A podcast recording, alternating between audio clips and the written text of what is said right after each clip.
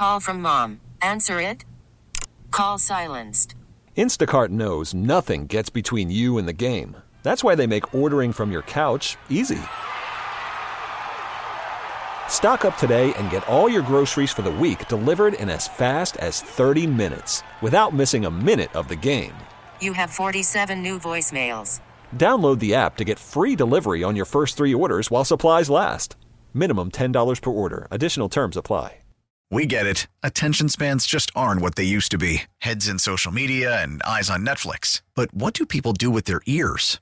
Well, for one, they're listening to audio. Americans spend four point four hours with audio every day. Oh, and you want the proof? Well, you just sat through this ad that's now approaching thirty seconds. What could you say to a potential customer in thirty seconds? Let Odyssey put together a media plan tailor-made for your unique marketing needs. Advertise with Odyssey. Visit ads dot odyssey dot com. I'm just so excited for every moment. Um, when when watching Dominican in the Winston Bowl, um, I just be there. It's that good opportunity over there in Dominican because um, I see a lot of pictures, see a lot of people over there because it's it's for trusting me more because that lead right there is like look like here. So it's a good lead. Uh, that lead helped me. With my, with every every moment, my at-bats um, for me. Um, I'm just so excited because that team uh, believe in me, and Tony believe in me, and every time when I, when they give me the opportunity, um, I just want to do my job. We're back with more Inside the Clubhouse with Bruce Levine and David Haugh on Sports Radio six seventy The Score and six seventy the score dot com, a radio dot com sports station presented by Bet Rivers Sportsbook. Welcome back to Inside the Clubhouse. Until eleven o'clock, we've got another hour to go here, broadcasting from the Hyundai Studios, brought to you by your local Hyundai dealers. I'm David Haugh with Bruce Levine. That was the voice of Yermin Mercedes, Bruce, and it uh, he sounds excited after another big night for the White Sox. I don't know which was uh, which he was more thrilled about, getting uh, four more hits to raise his average to four twenty-nine or having a hamburger named after him at Fabulous Freddy's on the South Side. It was a big week for the Yerminator. Uh, you know, the, the beauty of uh, a guys like Mercedes, and I, I tip my hat to uh, the players that come from foreign countries uh, that uh, insist on using the language here and, and insist on communicating with us in that way uh, when they, you know, sometimes could just take the translation. And I, I, I understand the athletes who just take the translation because they don't want to sound uh, like they they don't understand the question. They don't want to get it wrong. That that's that's very understandable. But uh, this guy, given the opportunity to, to use uh, Spanish, said, no, I'm going to speak English and communicate uh, the best I can, and I, I think it's great. It's just another part of the charm of uh, of Mercedes as far as uh, dealing with him and just seeing the joy from this guy every day, having fun on the field. And, uh, you know, we, we get to see that personality through the T V lens and the and the T V reporters and announcers so much better now than we ever have. It, it's really insightful to get these up close and personal moments with these guys and feel like you know them a little bit. So I think he's the biggest surprise on this White Sox team that improved to uh, ten and nine, the first time in eight tries they've been able to get past that five hundred mark, Bruce. And I think you made a really good point earlier. Without the injury to Eloy Jimenez, which I think was devastating for him and difficult for the White Sox, I don't know if we see the emergence of Yermin Mercedes, who has made the most of that opportunity. But I want to ask you about what kind of hitter he has become or what we're seeing him uh, evolve into. It's really interesting to me, and it's hard to figure out because we haven't seen much of him before. His plate discipline is really good, I think, because you see the way that he goes deep into counts, and I think you're seeing less of a free swinger. Maybe, uh, maybe when you think of a disciplined hitter, you don't think of a guy who is a free swinger, and yet I think I, the statistics show, you look at the metrics, he leads the American League in hits out of, of balls out of the zone. So he can be a good bad ball hitter as well. What kind of hitter do we have with Yermin Mercedes? Is this just going to take more time to figure it out, or do you have an, an inkling about what we're going to see and what we have seen in terms of informing us of what to expect? Well, he's he's a scary hitter, if you want a description. That's who he is right now. Because uh, other teams with their scouting reports, and they do tremendously thorough video uh, scouting as well as physical scouting again in two thousand twenty-one, uh, they have not found a, an area of weakness for them to attack. Certainly, uh, over a period of time, there will be the hot and cold zones that they will attack. It's up to the pitchers to be able to make those pitchers.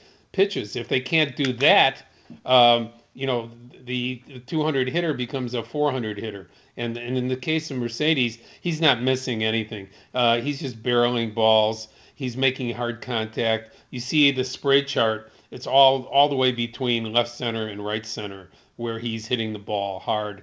And then on the occasion, when he gets a nice little pitch inside, like a sinker inside, you see him yank it out of the ballpark because he's got tremendous power as well. Um, just, you know, right now he's a, a headache for the other team because they have not figured out a zone that they continually can go to to get him out or to have him in better, uh, in a better way explaining it, get himself out. So he has been a surprise. I think that uh, obviously you didn't see that one coming. Luis Robert has started to get hot. You hoped that would eventually uh, develop. Adam Eaton, Bruce, I think has been more clutch and, and maybe a little bit better than people anticipated early on. Jose Abreu is following a familiar path and pattern. He starts slow, but he seems to be showing signs of heating up. It is early in the season. Didn't have April to deal with last year, so we didn't have to go through that early season slump that we have seen him overcome before. In terms of this White Sox offensive batting order, in terms of the way that they are, are, are you know, you start with the top and you go through one through nine. Any issues with that and any other surprises that you think are, are worth noting? Because this was a week that, you know, you look at the Sox and things seem to be starting to come together a little bit. Uh, it's Tim Anderson and Jose Abreu's offense, okay? It all starts with Anderson. Uh, you, you talk about a guy that's hard to pitch to. Here's a guy that never walks, but always makes hard contact. And from day one, you know, scouts told me, David, about the fact that even in the minor leagues, he had a natural center, right center swing where uh, he covered he covered the entire strike zone and could just hit. He was going to flat out hit, was what the scouts said to me, you know, five years ago, six years ago when he was in the minor leagues. And uh, that is the case. He he is just hard to pitch to. And as he continues to get a little bit older and stronger, he he's going to be a twenty-five home run guy. And he's going to be, I think he's going to be a fifty double guy. I, I think he's that good because he makes so much contact. Uh, it, it's his offense when he's when he's leading off and, and creating uh, you know, energy right away. It's his, and it's Abreu who's just started to come around and, and swing the bat over the last ten days. So Uh, when those guys are doing their thing, the other the other guys just kind of surprise everybody else because there's a tremendous offensive talent in there. And Robert, Moncada, you know, the the rest of them, Eaton, as you said, a sneaky, uh, you know, energizer bunny type player for the White Sox on offense and defense. And then you have Grandal, who's really never gotten hot yet since he's been a White Sox player, starting back last year during the uh, sixty-game season. three one two, six four four, six seven six seven. What about this White Sox week stood out to you in terms of either a pleasant surprise or something that uh, you think is a bit of a disappointment still? Because you mentioned Yasmani Grandal, Bruce. You wonder how much the knee issue that kind of slowed his spring training development still is bothering him.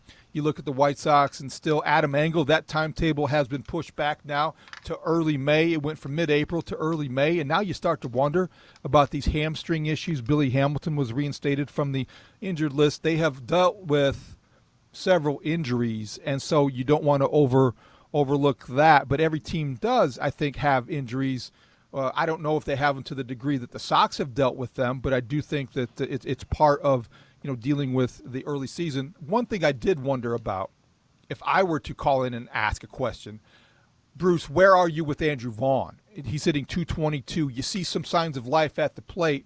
You wonder when Adam Engel does come back, where's his spot in this roster? Where's his spot in this lineup? You don't need him at D H anymore because you have the biggest surprise in the American League. What do you expect for the future of an Andrew Vaughn?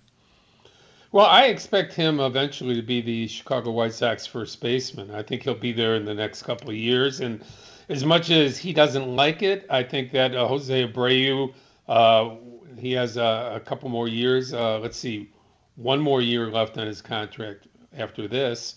Um, uh, he's going to be a D H, and he's a good first baseman. He's made himself into a good first baseman. But that's, I think that's Vaughn's position.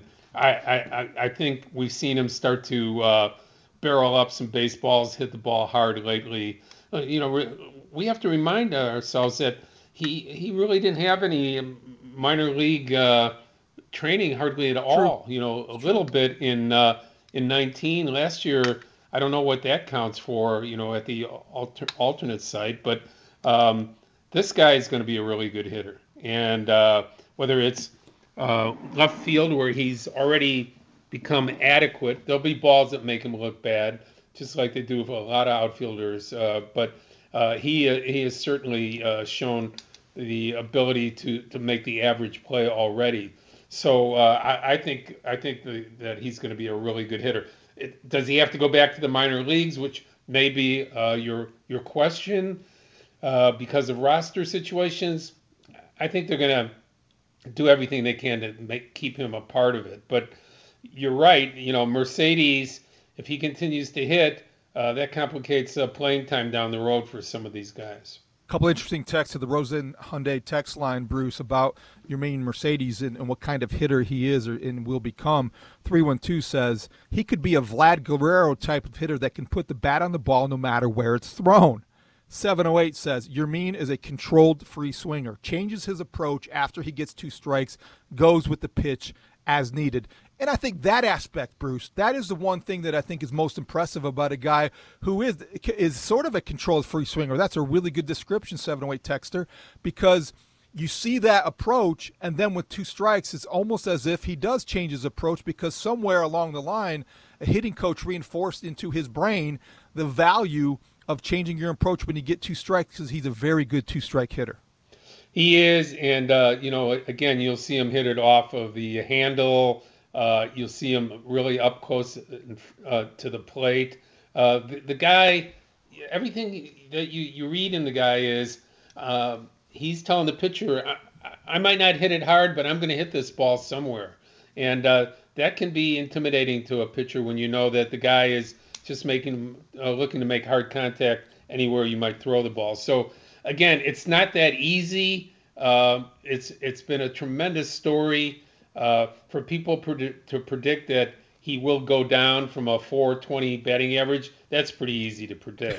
Uh, yeah. But if this guy hits two eighty and um, continues to drive in big runs and get important hits, he's going to be in Tony La Russa's lineup. He was part of the offense that chased Dane Dunning, didn't get out of the third inning for the Rangers, the former White Sox pitcher who was traded in the Lance Lynn deal in the offseason, Bruce. Dylan Cease didn't do much better than that. He couldn't get to the fifth. And then the bullpen struggled again. You had a tough night, uh, Foster or Aaron Bummer. Uh, you, you look at the White Sox bullpen, and it hasn't been what uh, – we would like it to be or what they certainly had hoped it would be. It certainly wasn't what they had promised. That may evolve. Curious what you thought about Liam Hendricks coming into the game again in the eighth inning. He went an inning in two-thirds. He looked pretty sharp until he gave up that ninth inning home run. He's fun to watch. He's fun to listen to. He's into it. He takes that sort of that football mentality to the mound. Bruce, Liam Hendricks was hitting ninety-eight last night. Uh, where are you in using him in the eighth inning in an April game again? Because it comes in the same week where he was used in both games of a doubleheader. You know, this is uh, something that we, we're, we're all getting used to because we don't know Liam Hendricks. Tony La Russa doesn't know Liam Hendricks. The White Sox pitching uh, people are getting to know Liam Hendricks. We know that the guy loves, he thrives on having the ball in his hand, wanting to pitch multiple innings. But you have uh, an investment, a fifty-four million dollars investment for the next three years. So, uh, Tony La Russa's job is to win that game that day, and I applaud that because nobody wants to win it more than Tony does. I also think that uh, at his age, uh, in April, that uh, two inning saves is just not what you want, okay? Uh, uh, you know, again, it's easy for me to second guess, uh, especially when he's been successful doing it. Um, it, it. You know, people will say, well, what are you talking about? And I'm, I'm just saying, you know, uh, other people are going to have to stand up in that role. That that's supposed to be a position for uh, Bummer or Hoyer. Uh, unfortunately for the White Sox, when you get starts of only three and a third innings and uh, or one inning from your ace the other day, your bullpen plan gets blown up because you, you have to make up all those innings. You know, they've had a tremendous amount of bullpen innings to cover over the last week since that uh, four-game series against Boston last weekend. So, so I, so. I think you, you have to give them a little bit of a slide, but um, two innings for me for your closer at this point is, is a little much. But I, I hear you. He, I hear you. I, he wants to disagree. win. Tony wants to win that win. game. But, but, Bruce, going to him in the eighth, is that a reflection more on – the lack of confidence that now exists in the, that bullpen, or a breakdown with the starting pitchers because you can't yeah. go deep? You know, it, Dylan Cease didn't give you what, what you needed last night. Now, does that? It's a breakdown. Yeah, that's that's it's where a breakdown the biggest breakdown. Starting pitch. It's a okay. you know covering the one inning. You know, they had to cover seven innings for Giolito the other day. Uh, the next day they had to use five pitchers. Um, this game, three and a third innings, your starter is out. Um, that you, no bullpen in the history of baseball can sustain that type of repetitive in and out. I mean, the, all all of them, all the bullpen guys have pitched almost in half the games for the White Sox. Uh, that's not something you can sustain through a whole year. So you're going to have to get more innings from your starters. Uh, you know what? Uh, there's certain games like the one that Cease was throwing yesterday where you're going to have to let him go one hundred ten pitches. Okay. Uh, not eighty pitches, even though he's not being successful, because that's the job.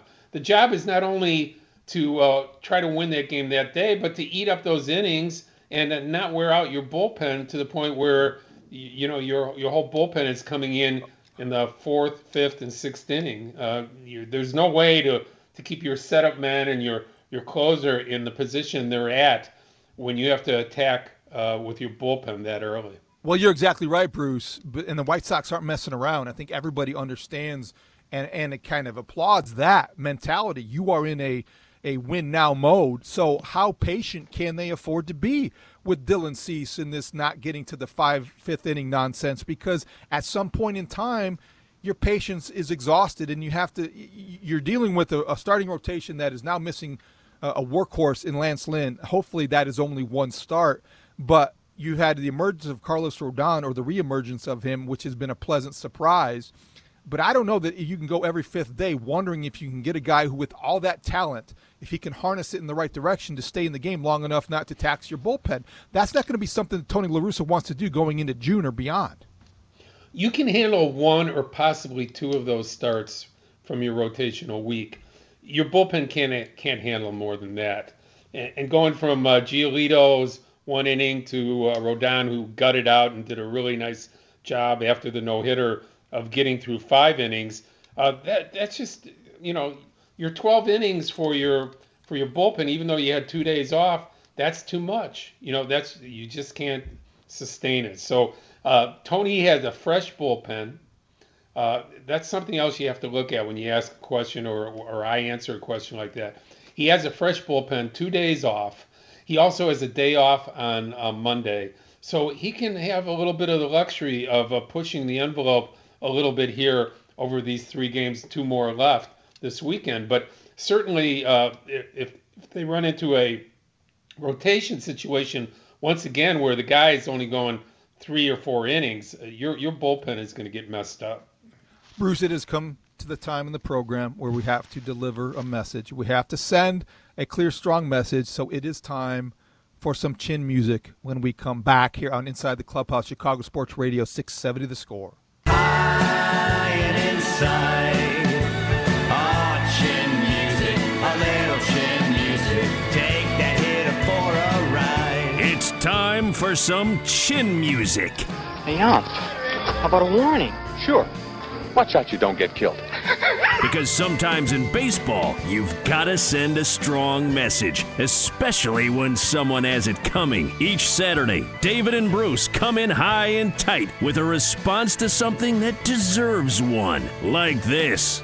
Do you think Javi could have gotten to second on that pop-up, and does it even matter from a manager's perspective? You know, you should be running either way. Uh, I've, I've talked to Javi about that. Do you, do you think he could have gotten to second? Uh, we discussed it. Um, I I was watching a different. Um, I was watching the outfield at the moment, so um, I've talked to Javi about it. Thanks. Welcome back inside the clubhouse, David Hobbs, Bruce Levine. That was David Ross the other night after Javi Baez did not leg out a or run out of the box after a bloop hit into right field that he thought was going to be caught. It wasn't. And then he got caught napping, rounding first. He was uh, he was in the midst of a mental lapse, Bruce. And, yes, this is Chin Music, our weekly segment where you want to deliver a strong message, maybe come in high and tight if necessary. And I admit it, Bruce, my first reaction was, you got to bench Javi Baez. You got to take him out of the game. If nothing else, you bench him on Friday. You can't put him back in the game. And then you take a step back and take a deep breath and you think, okay, there are different rules for different players. That's just a fact of sports life. And Javi Baez, to me, is like the kid who constantly breaks curfew. And then the parents decide, okay, this time when you're thirty minutes late, we're going to ground you. But he's got straight A's. He's got a part-time job. He's a star athlete, and he's kind of strangers. You know, I, th- you, you sometimes have a lot more rope with somebody or a lot more latitude with somebody who produces. And Javi Baez, flaws and all, Javi being Javi, is on an unbelievable pace in terms of home runs this year. He's striking out way too much. That's a bad trend too.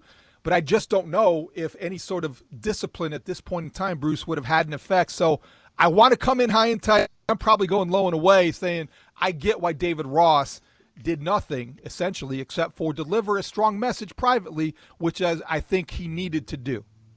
Would your commentary be different if he went oh for four with four strikeouts again yesterday? It might have, it might be. No, you know, no. Okay, I'll, I'll say no. I would I would be inclined to think that, yeah, the answer is yes, but I think that based on Javi's track record is what influences my opinion more than the recency okay, bias of his fair. struggles. You know, I think All so. Right. You you don't. I think your point, taken a step further, and it's a good one. You don't punish the team because you want to discipline the player, and in this case, taking a potential home run, three, four R B Is, and a good day against a soft-throwing left-handed pitcher.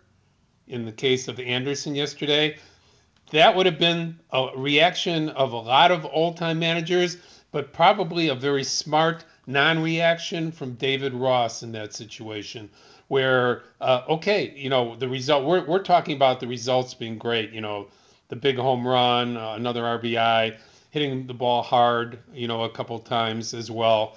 Um, that uh, that is the end result. But going into it, the logic on his part, and I'm I'm pretty much assuming this is the logic on his part, that Javi got a fine, uh, you know, from Ross, but uh, it would be punitive to to punish the team by taking that big bat and potential run-scoring ability out of the lineup.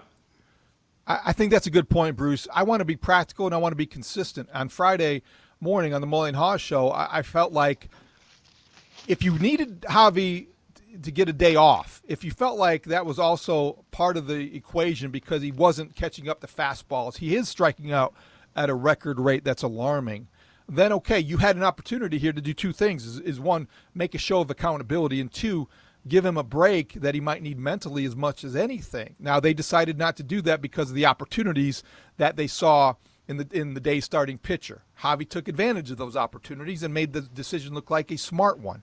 But I do think also that you do factor in the the thing that, well, you know, I don't know what what good would, you know, this isn't Nico Horner. This isn't a young player that you whose habits you are going to, you know, shape or form really. I don't know that you're going to have much impact at making an example out of Javi Baez. I just, as right. much as I may want to do that, and the visceral reaction is, okay, that guy is lazy and he's he's he's a prima donna, he's acting like a diva, bench him. I don't know if that's the smartest response or it would have any sort of impact at all on a veteran team.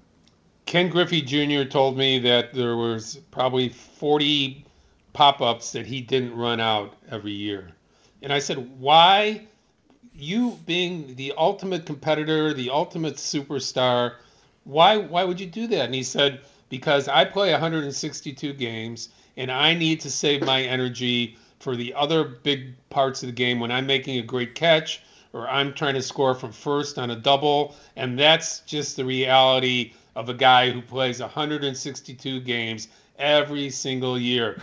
You might not like hearing it. You might not relate to it, but that is it. And it was an eye-opener for me. Believe me, it was an eye-opener. And it's something that I've always tried to remember when you look at guys. In this case, we know it was frustration for Javi, having gone through these struggles. That was more the reason than anything else. And we have to be realistic as well. You know, the production at some point does factor into the thinking. And Javi, as much as he's striking out, he is on a pace to strike out around two hundred ninety times, Bruce, but he's also on a pace to hit fifty-one home runs and drive in one hundred forty-five runs and steal forty-three bases. I'll, take, guy, I'll take that year. I'll take Yeah, it. I mean, feast or famine, but you're you're not going to go away hungry. You, Javi Baez is going to deliver. It's going to be a buffet of, of extra base hits, and I think that's what people can live with, and I think these are the kind of things that you do learn to live with when you let – Javi be Javi. You don't like it, but you accept it, and you certainly, in this case, I understand it, and I think you do too. I think it's a swing. Uh, you know, we're going to be back with Andrew Berlin, who is the uh, owner of the South Bend Cubs and a minority owner of the Chicago Cubs in our next segment. But David, uh, I think it's just Javi because of uh, the way that he swings, and and you know he's he's a guess hitter. Uh, and, and he looks so bad when he swings and misses uh, so many times. And then he connects, and it's like, oh, yeah, it's, it's Javi. It's all world.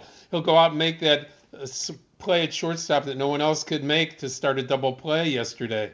Uh, this is a, a great baseball athlete who doesn't live up to some of our old world expectations sometimes, but is still, you know, a very important part of the Chicago Cub team.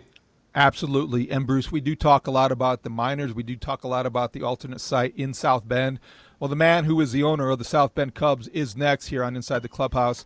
Andrew Berlin joins us after we come back. Chicago Sports Radio six seventy The Score.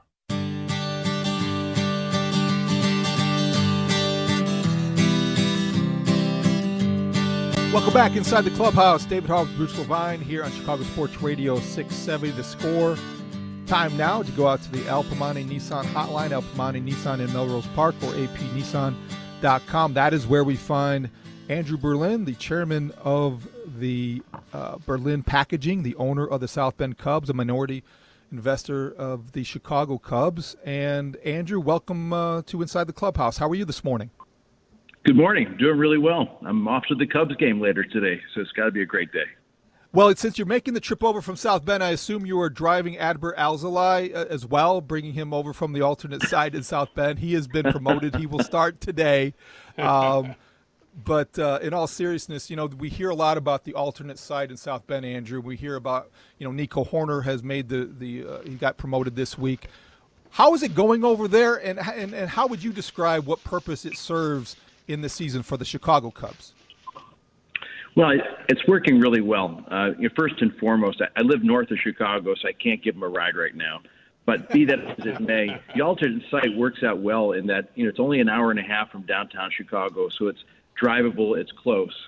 Um, the facility also has, you know, for at least a minor league level, probably one of the best skill development and training facilities that was modeled after uh, the Mesa Performance Center for the Cubs in spring training. So we have terrific skill development. We're close to Chicago. Um, our field was installed by Roger Bossert, uh, you know, the, the sod father from the White Sox. We got a great playing surface. So in terms of mimicking Major League and, and getting the guys ready, um, they're really enjoying it. Plus, we built four apartment buildings around the stadium. So uh, even their stay in in, uh, in South Bend is very, very convenient and close to the ballpark. So it's it's a, it turned out to be a really terrific uh, location for the Chicago Cubs. And uh, Andrew, thank you for uh, helping uh, regenerate uh, the South Bend downtown area, and South Bend in particular, which is uh, near and dear to my heart because uh, I had uh, uh, cousins and aunts and uncles in South Bend growing up there. Once spent a lot of my summer days there growing up, and it was a, a thriving, wonderful city. And now, with the help of business people like yourself, it's it's coming back. So from that, I, I thank you uh, for, on that perspective. But uh, as, as far as the baseball question goes, uh, how will the facility work when your season starts, your Class A season starts, and uh, these players are still going to be able, needing to uh, work out and uh, have a place to play on days where you have a game? Yeah, so the way the way it's set up, the physical plant of the of the stadium and the performance center, uh, they're two different locations, but adjacent to one another. So our our season starts uh, May fourth, Star Wars Day, and uh, the Single A is now an advanced day. So I imagine the Cubs will probably weave uh, the the players into the games with the Single A guys, like they would with any kind of rehab start or or any kind of you know uh, you know performance Um, training that they need, but they'll be able to weave into the games and also work out at our performance center uh, to get ready for Major League. Uh, so I don't think that's going to be a problem. Joined by Andrew Berlin here on Inside the Clubhouse, the owner of the South Bend Cubs. And Andrew, you know, how would you characterize the past year for minor league baseball? It's been difficult for everybody in the midst of a pandemic. We know and are familiar with how M L B has had to adjust Uh, at that level, but uh, in terms of minor league baseball, I, I think it's been uh, jarring and sort of uh, something that it, it, for franchises like South Bend, uh, very difficult. And here you are getting getting ready to to begin another season uh, after what I, I can imagine has been a pretty pretty difficult year. Yeah, yeah. Thank. I mean, it's it was a horrific year. There's no there's no uh, no way to make it sound good. It was. Obviously, the pandemic was tough for everybody, uh, baseball included. Um, in, in, at least in minor league, uh, you don't have the broadcasting revenue that the major league clubs have. So our revenue had to come from the kind of uh, activities that we could plan on the field, whether it be movie night, uh, you know, various parties that we were able to cater on the field, you know, socially distanced and, and being responsible about that. But it was it was rough. The pandemic was rough. There's no getting around that. But the second thing that made it rough was the Uh, change in the structure between Major League Baseball and minor league baseball. Uh, Major League Baseball uh, did a takeover of the National Association of Minor League Baseball, and we merged with Major League Baseball during that time. And up to one hundred sixty minor league teams there were in the United States. Uh, now there are one hundred twenty. So there are forty owners and forty cities that lost their their downtown um, uh, amusement and and uh, community gathering spot.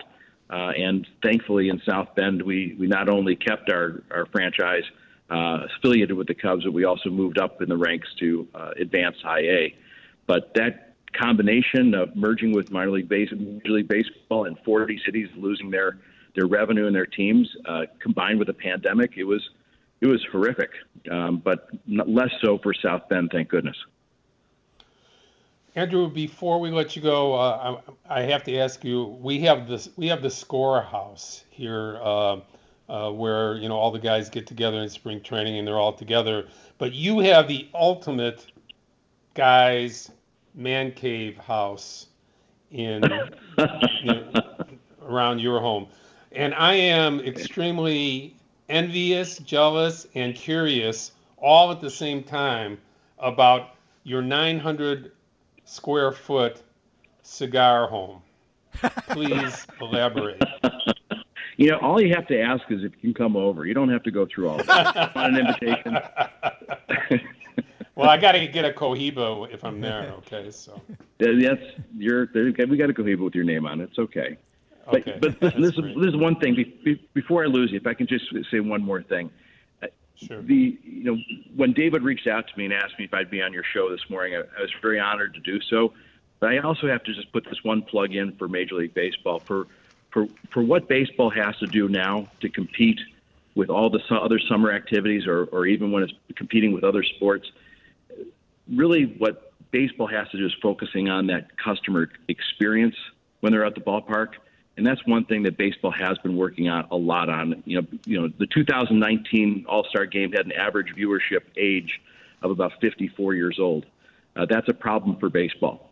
And if we need, if we can get that down to the average, you know, viewership age to twenty to thirty years old, we're doing our job right. And so that that will be the focus of baseball, minor league and major league, uh, going forth in the summer. Not just in the rankings or wins and losses, but you know, but regardless of performance on the field, we need to make sure that our fans are having a magnificent time at our ballpark. That's what we do in South Bend, and I think that's what the Cubs are doing now too.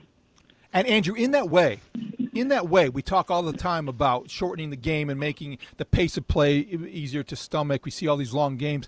Can Major League Baseball learn something from minor league uh, franchises like South Bend in that making it more about the fan experience as you described, or is that too much to ask without sort of compromising the competitive nature of M L B? Is there is there somewhere in between where, where you th- this can meet?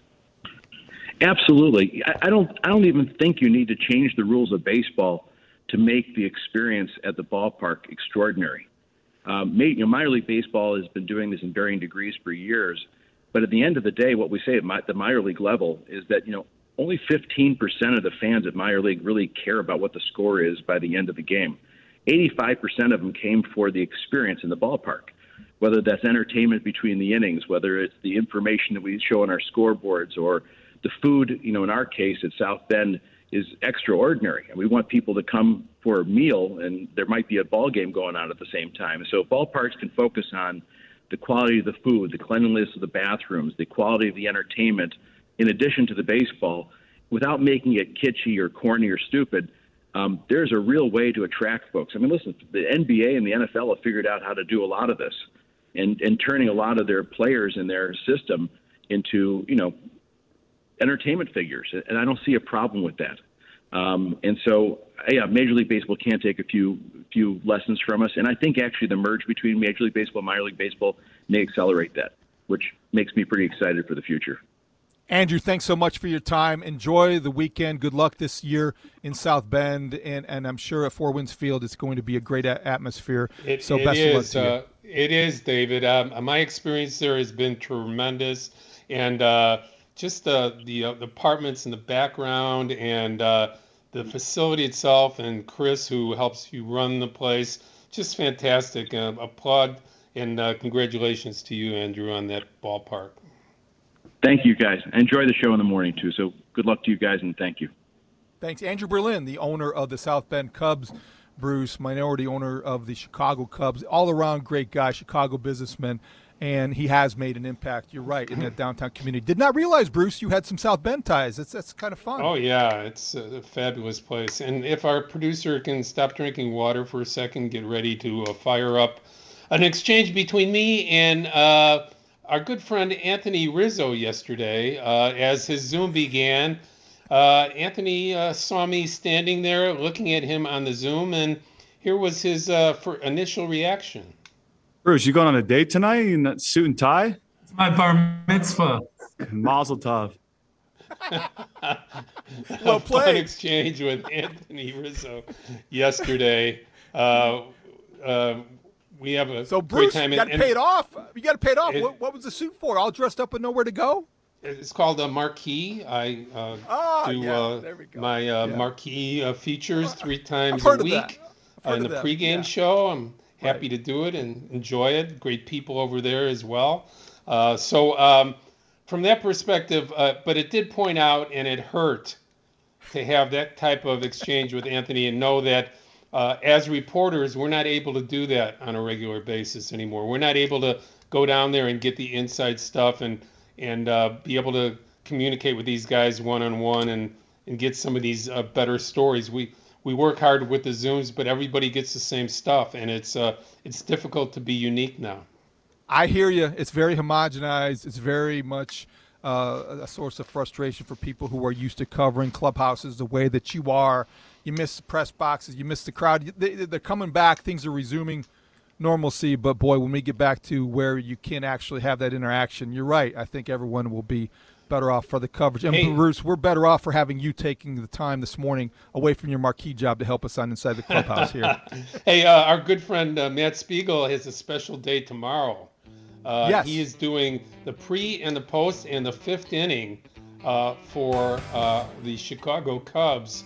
And uh, that is going to be special as Chris Ranji takes over and does hit and run tomorrow between nine and twelve forty-five. Good luck to Speaks. Good luck to Zach Zabin, who is filling in for Pat Hughes, who will step aside, step over for a day and do television on Marquee. So a lot of new roles. It's going to be a great day. It's going to be a great weekend at the ballpark. Bruce, this has been a great show. People can follow me on Twitter at M L B Bruce Levine. I write about the Cubs and Sox every day on our website at six seventy the score dot com. David, have a great week. Adam Studzinski, job well done as always. Thank, thank you. you, Adam. Thank you, Alec Mills. Thank you, Andrew Berlin. And thank you, Bruce. This has been a fun show. Mully and Haugh on, Friday, on Monday morning at five. This has been Inside the Clubhouse, Chicago Sports Radio six seventy The Score. We get it. Attention spans just aren't what they used to be. Heads in social media and eyes on Netflix. But what do people do with their ears? Well, for one, they're listening to audio. Americans spend four point four hours with audio every day. Oh, and you want the proof? Well, you just sat through this ad that's now approaching thirty seconds. What could you say to a potential customer in thirty seconds? Let Odyssey put together a media plan tailor-made for your unique marketing needs. Advertise with Odyssey. Visit ads dot odyssey dot com.